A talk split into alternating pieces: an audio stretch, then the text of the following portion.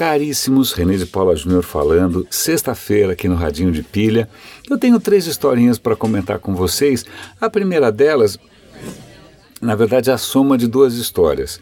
É, algum tempo atrás, o LinkedIn começou a oferecer a possibilidade de publicar artigos dentro do LinkedIn. Eu fui meio beta tester dessa história, uns amigos no LinkedIn, o Oswaldo, é, me convidou para ser um dos primeiros. Bom, eu comecei e o resultado foi muito impressionante. Acho que eu nunca tinha tido tantas visualizações, tantas leituras assim em plataforma nenhuma. E olha que eu publico há 200 anos. Né? Bom, em suma, é, ontem eu resolvi publicar um artigo no LinkedIn e a visualização foi recorde.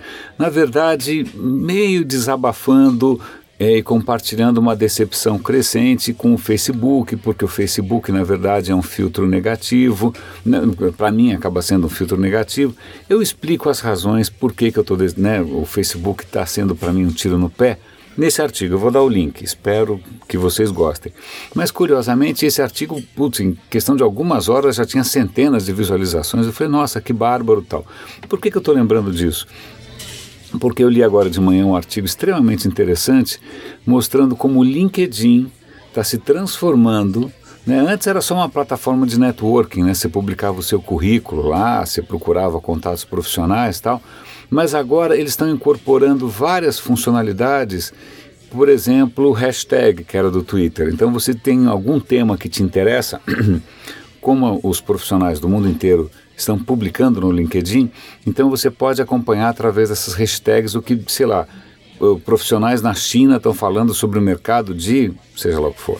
Né? Então, é isso estão permitindo, tem bots lá dentro, tem conteúdo lá dentro, e vale a pena prestar atenção, porque o LinkedIn, embora seja uma rede social já com, com uma certa idade, ele talvez esteja equacionando melhor algumas coisas do que, sei lá, o próprio Facebook ou o próprio Twitter. É muito interessante observar isso e talvez essa história da fusão com a Microsoft tenha sido benéfica. Então, leiam lá o artigo e investiguem um pouco mais o LinkedIn.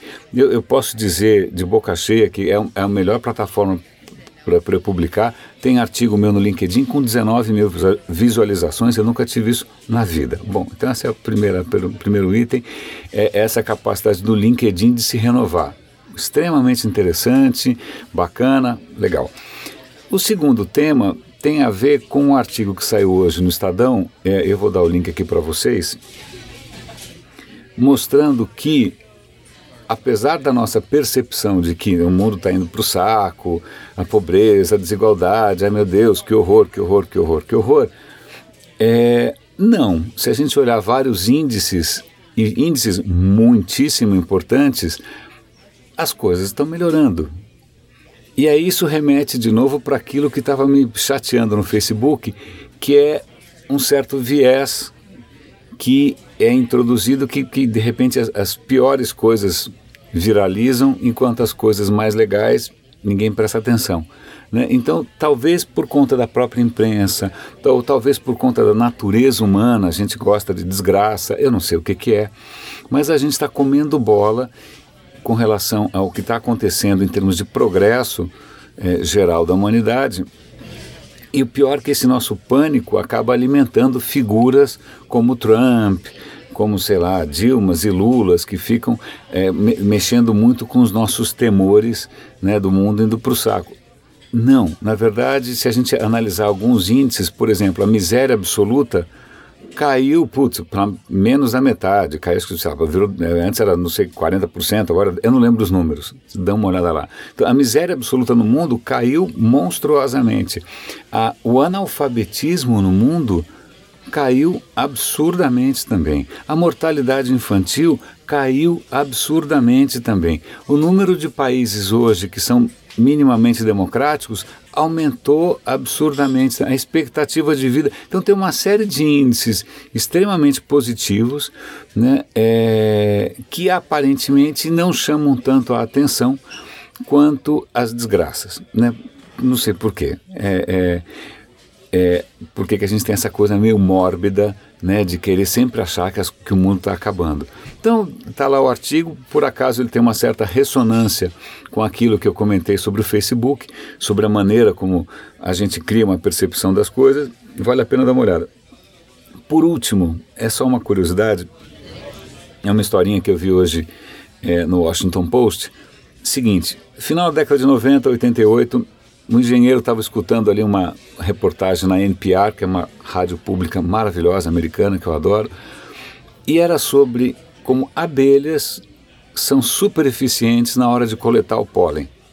Aí ele ficou pensando, peraí, a abelha tem um cérebro minúsculo. Elas não se organizam em hierarquia, chefe, plano de metas, nada. Né? É uma organização horizontal. Como assim essas abelhas conseguem ser tão eficientes? Aí ele resolveu estudar isso do ponto de vista acadêmico, científico, ele juntou lá com outro cara. Eles se deram ao trabalho de marcar, pintar 4 mil abelhas. E aí, se você está curioso como é que você faz para pintar uma abelha, você resfria muito a abelha, aí ela fica paradinha, e você vai lá, pinta, aí você né, deixa ela esquentar de novo, ela vai embora. É, em suma, eles estudaram as benditas abelhas, como é que elas coletam pólen e tal, e é um problema muito interessante porque é um problema dinâmico, tem as estações, as flores aqui, flores acolá, tudo muda e elas conseguem se auto-organizar. Em suma, eles conseguiram é, identificar um padrão, um algoritmo, aí eles criaram um algoritmo de verdade e perceberam que sim, as abelhas estão seguindo aquele algoritmo que eles conseguiram identificar e ok, parou. O que, que faz com isso? Né? Ok, descobriu o algoritmo das abelhas. Né? Dez anos depois, um aluno desse cara chega e fala: Olha, putz, eu tenho um problema aqui, que é o seguinte: existe uma coisa chamada internet, existe uma coisa chamada web, a demanda aí vem em picos, né? Cada hora está sendo demandado uma coisa. Tá? Eu preciso alguma maneira de alocar meus servidores web da maneira mais eficiente possível para lidar com o tráfego. O cara pensou, falou, eu acho que eu já vi isso antes. E aí ele resgatou o algoritmo das abelhas e aplicou nesse problema que não tem nada a ver, de uma certa maneira, mas tem, que é como é que você otimiza né, os seus servidores em função de demandas que são com, completamente aleatórias.